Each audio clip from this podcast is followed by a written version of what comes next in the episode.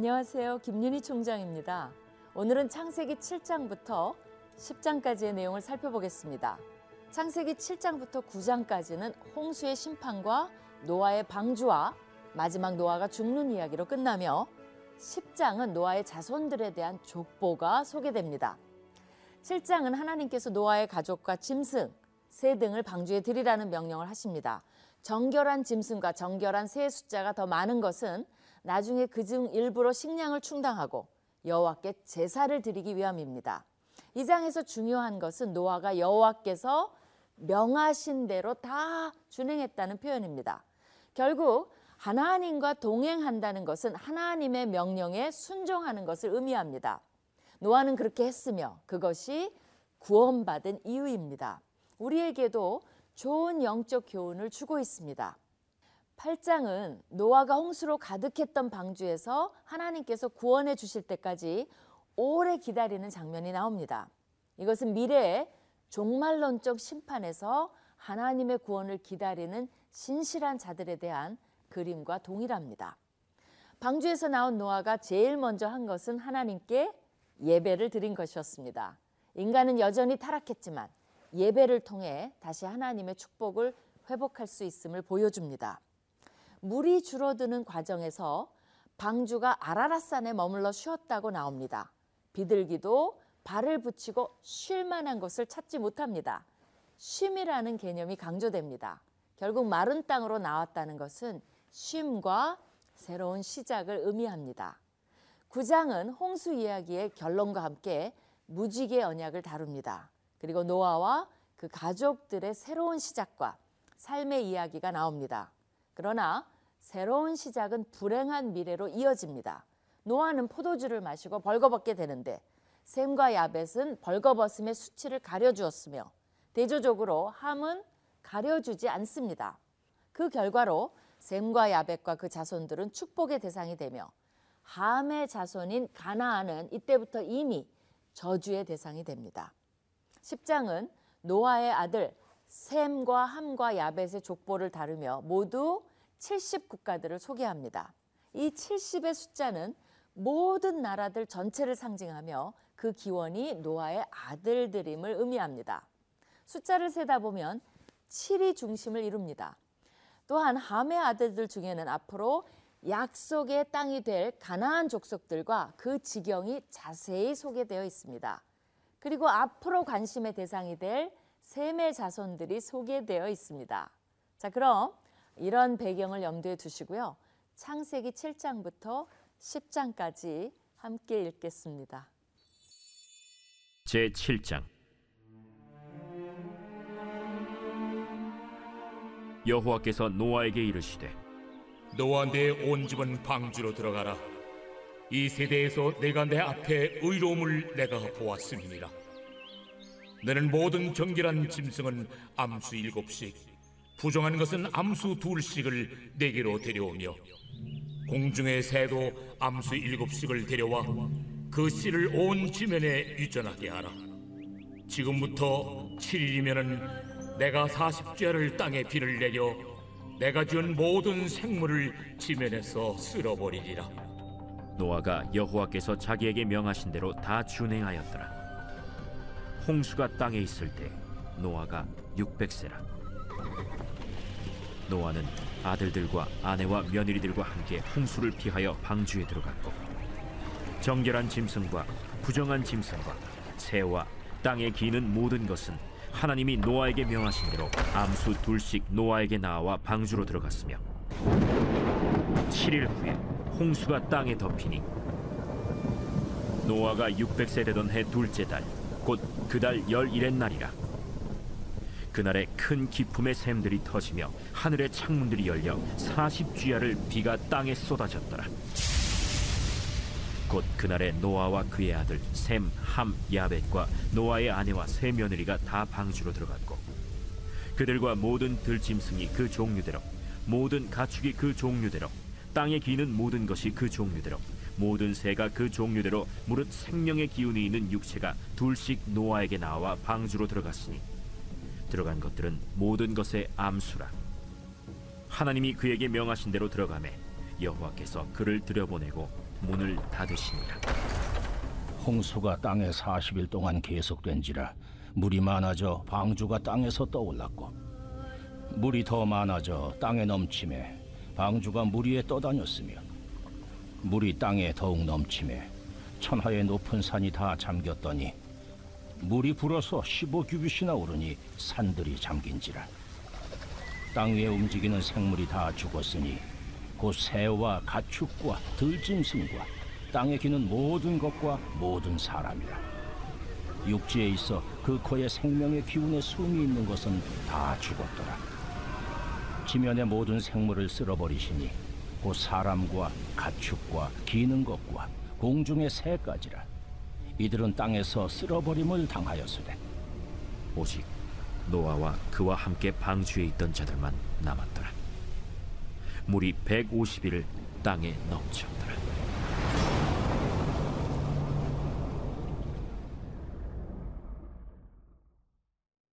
제 8장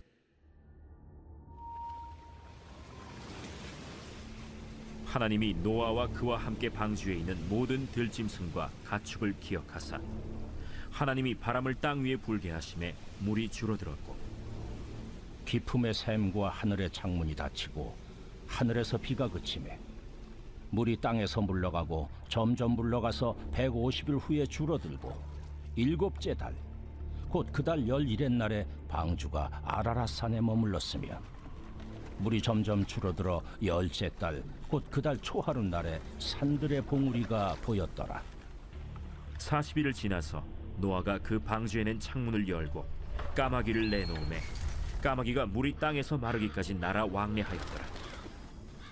그가 또 비둘기를 내놓아 지면에서 물이 줄어들었는지를 알고자 하매 온 지면에 물이 있으므로 비둘기가 발붙일 곳을 찾지 못하고 방주로 돌아와 그에게로 오는지라.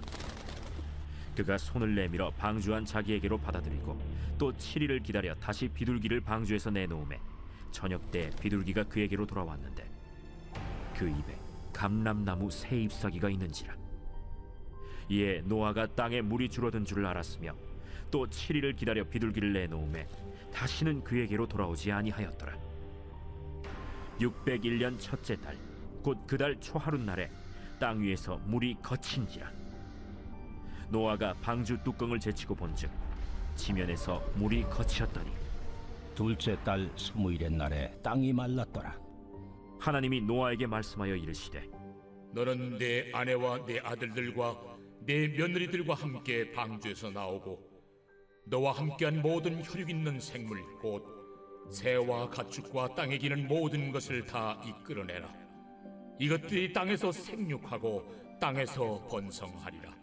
노아가 그 아들들과 그의 아내와 그 며느리들과 함께 나왔고 땅 위의 동물 곧 모든 짐승과 모든 기는 것과 모든 새도 그 종류대로 방주에서 나왔더라. 노아가 여호와께 제단을 쌓고 모든 정결한 짐승과 모든 정결한 새 중에서 제물을 취하여 번제로 제단에 드렸더니 여호와께서 그 향기를 받으시고 그 중심에 이르시되 내가 다시는 사람으로 말미암아 땅을 저주하지 아니하리니 이는 사람의 마음이 계획하는 바가 어려서부터 악함이라. 내가 전에 행한 것 같이 모든 생물을 다시 멸하지 아니하리니 땅이 있을 동안에는 심음과 거둠과 추위와 더위와 여름과 겨울과 낮과 밤이 쉬지 아니하리라.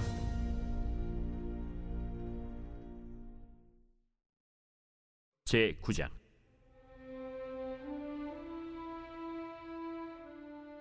하나님이 노아와 그 아들들에게 복을 주시며 그들에게 이르시되 생육하고 번성하여 땅에 충만하라.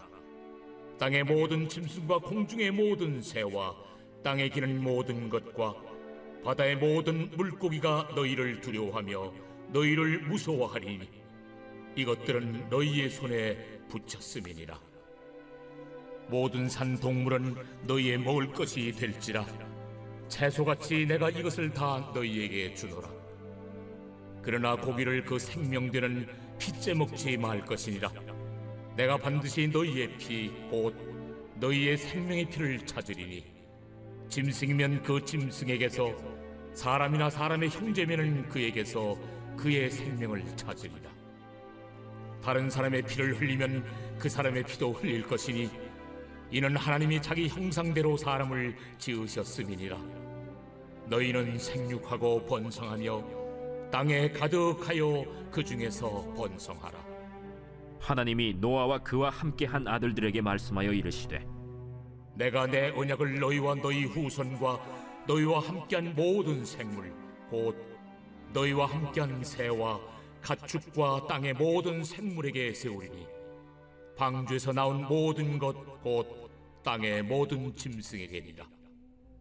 내가 너희와 언약을 세우리니 다시는 모든 생물을 홍수로 멸하지 아니할 것이라 땅을 멸할 홍수가 다시 있지 아니하리라 내가 나와 너희와 및 너희와 함께하는 모든 생물 사이에 대대로 영원히 세우는 언약의 증거는 이것이니라. 내가 내 무지개를 구름 속에 두었나니 이것이 나와 세상 사이의 언약의 증거니라. 내가 구름으로 땅을 덮을 때에 무지개가 구름 속에 나타나면 내가 나와 너희와 및 육체를 가진 모든 생물 사이에 내 언약을 기억하리니 다시는 우리 모든 육체를 멸하는 홍수가 되지 아니할지라.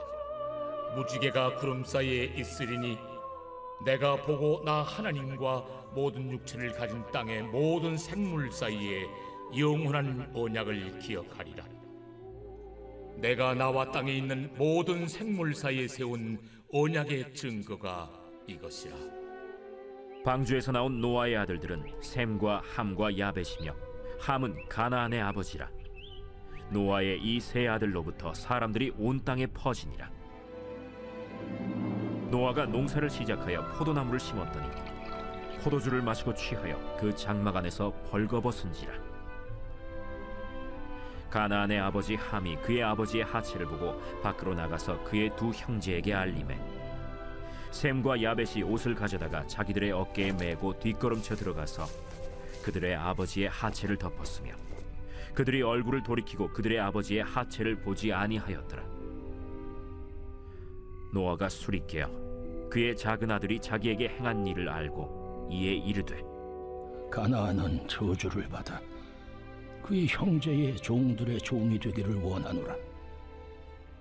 셈의 하나님 여호와를 찬송하리로다. 가나안은 셈의 종이 되고 하나님이 야벳을 창대하게 하사 셈의 장막에 거하게 하시고 가나안은 그의 종이 되게 하시기를 원하노라.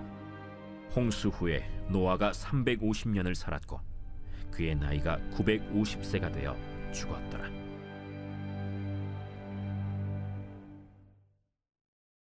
제 10장 노아의 아들 셈과 함과 야벳의 족보는 이러하니라.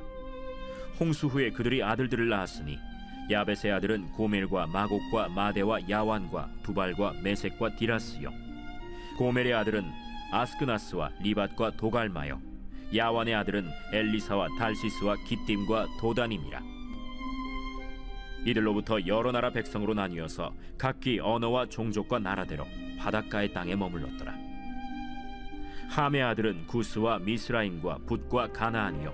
구스의 아들은 스바와 하윌라와 삽다와 라마와 삽드가요. 라마의 아들은 스바와 드단이며 구스가 또 니무롯을 낳았으니 그는 세상의 첫 용사라. 그가 여호와 앞에서 용감한 사냥꾼이 되었으므로 속담에 이르기를 아무는 여호와 앞에 니무롯같이 용감한 사냥꾼이로다 하더라. 그의 나라는 신할 땅의 바벨과 에렉과 아갓과 갈레에서 시작되었으며 그가 그 땅에서 아수르로 나아가 니느웨와 르호보딜과 갈라와 및 니느웨와 갈라 사이에 레센을 건설하였으니 이는 큰 성읍이라. 미스라임은 루딘과 아나밈과 르하빔과 납두힘과 바드루심과 가슬루힘과 갑도림을 낳았더라 가슬루힘에게서 블레셋이 나왔더라 가나안은 장자 시돈과 헷을 낳고 또 여부수 족속과 아모리 족속과 기르가스 족속과 히위 족속과 알가 족속과 신 족속과 아르와 족속과 스말 족속과 하마 족속을 낳았더니 이후로 가나안 자손의 족속이 흩어져 나아갔더라. 가나안의 경계는 시돈에서부터 그라를 지나 가사까지와 소돔과 고모라와 아드마와 스보임을 지나 라사까지였더라.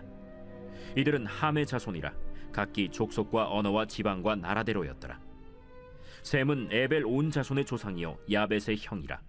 그에게도 자녀가 출생하였으니 셈의 아들은 엘람과 아수르와 아르박삿과 룻과 아람이요 아람의 아들은 우스와 훌과 게델과 마스며 아르박삿은 셀라를 낳고 셀라는 에벨을 낳았으며 에벨은 두 아들을 낳고 하나의 이름을 벨렉이라 하였으니 그때 세상이 나뉘었으며 벨렉의 아우의 이름은 욕단이며 욕단은 알모닷과 셀렙과 하살마윗과 예라와 하도람과 우살과 디글라와 오발과 아비마엘과 스바와 오빌과 하윌라와 요밥을 낳았으니 이들은 다 욕단의 아들이며 그들이 거주하는 곳은 메사에서부터 스발로 가는 길의 동쪽 산이었더라.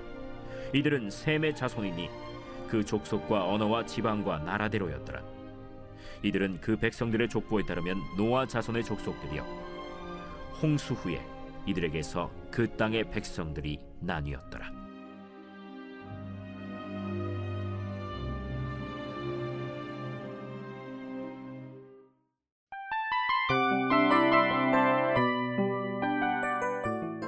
이 프로그램은 청취자 여러분의 소중한 후원으로 제작됩니다.